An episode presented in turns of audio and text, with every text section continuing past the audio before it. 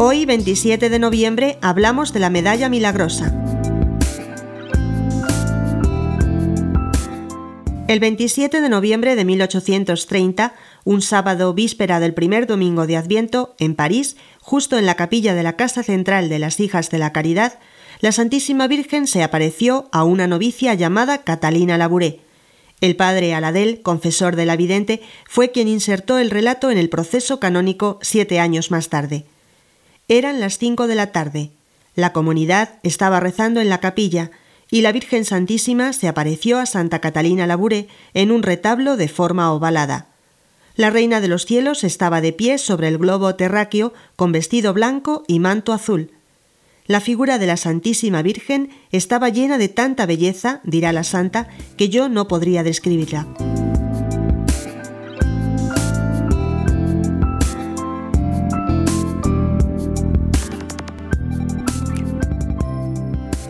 La Santísima Virgen tenía en sus manos unos como diamantes, de los cuales salían en forma de haces rayos muy resplandecientes que caían sobre la tierra. También vio en la parte superior del retablo escritas en caracteres de oro estas palabras Oh María, sin pecado concebida, rogad por nosotros que recurrimos a vos. Las palabras formaban un semicírculo que pasando sobre la cabeza de la Virgen terminaba a la altura de sus manos virginales. En esto se volvió el retablo y en su reverso se vio la letra M, sobre la cual había una cruz descansando sobre una barra, y debajo los corazones de Jesús y de María.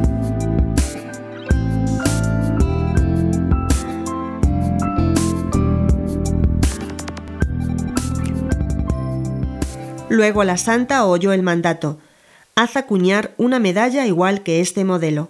Todas las personas que la lleven con confianza recibirán grandes gracias. Esta visión se repitió algunas veces durante la misa y durante la oración. Llevar la medalla es proclamar nuestra fe en la súplica de María, medianera que nos conduce a Cristo. Repitamos con frecuencia la súplica, Oh María sin pecado concebida, rogad por nosotros que recurrimos a vos.